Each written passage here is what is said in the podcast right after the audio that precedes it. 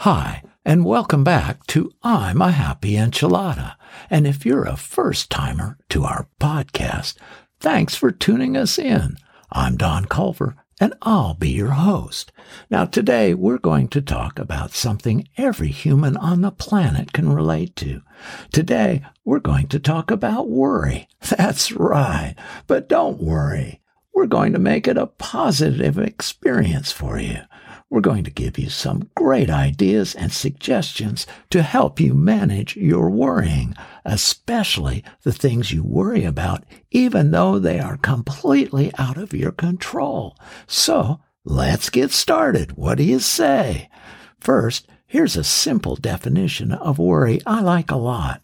It's a state of anxiety and uncertainty over actual or potential problems. Well, that's short and sweet, but I get the idea. Now, I found this from Headspace online, and I wanted to share it with you. It goes like this. Most thoughts, emotions, and anxiousness caused by worry are negative. Imagining worst-case scenarios, anticipated threats, or scenarios that reflect our own lack of self-worth.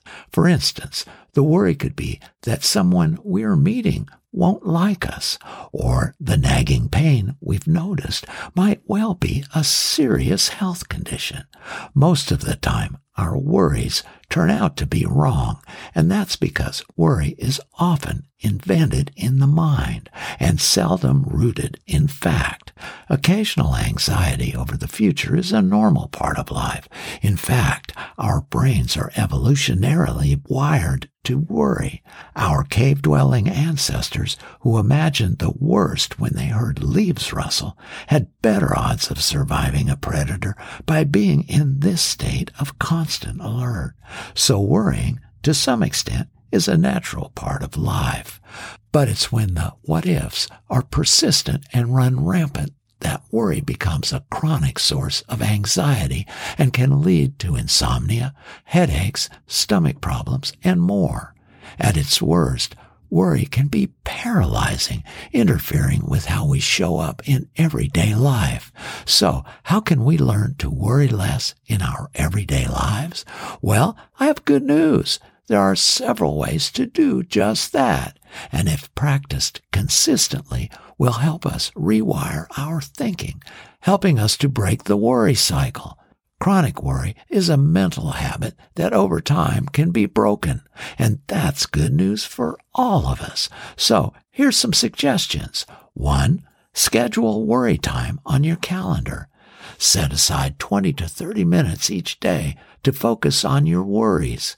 Now, a study at Penn State showed that those who scheduled daily worry time had a significant decrease in anxiety in 2 to 4 weeks and slept better. That's great. 2. Meditation is another skill for learning to stop worrying. Check that out. There's lots of info on meditation online. And 3, write down your worries. It's a powerful way to help break the cycle of worrying. Log each and every worry that pops into your mind. Examining worries written on paper rather than mulling them over and over again in your head can help you gain a more balanced perspective. That's great advice. Now, 4, learn to distinguish between solvable and unsolvable worries. If a worry is solvable, chart a plan of action that starts small. So, focusing on things within our reach takes us away from creating a disaster scenario in our mind. And 5, write down 3 things you're grateful for. Consider some things in your life that you appreciate.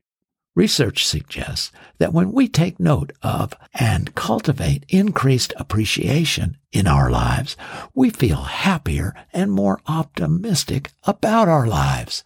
That makes perfect sense. So there's 5 great ways to get started on getting control of your worrying.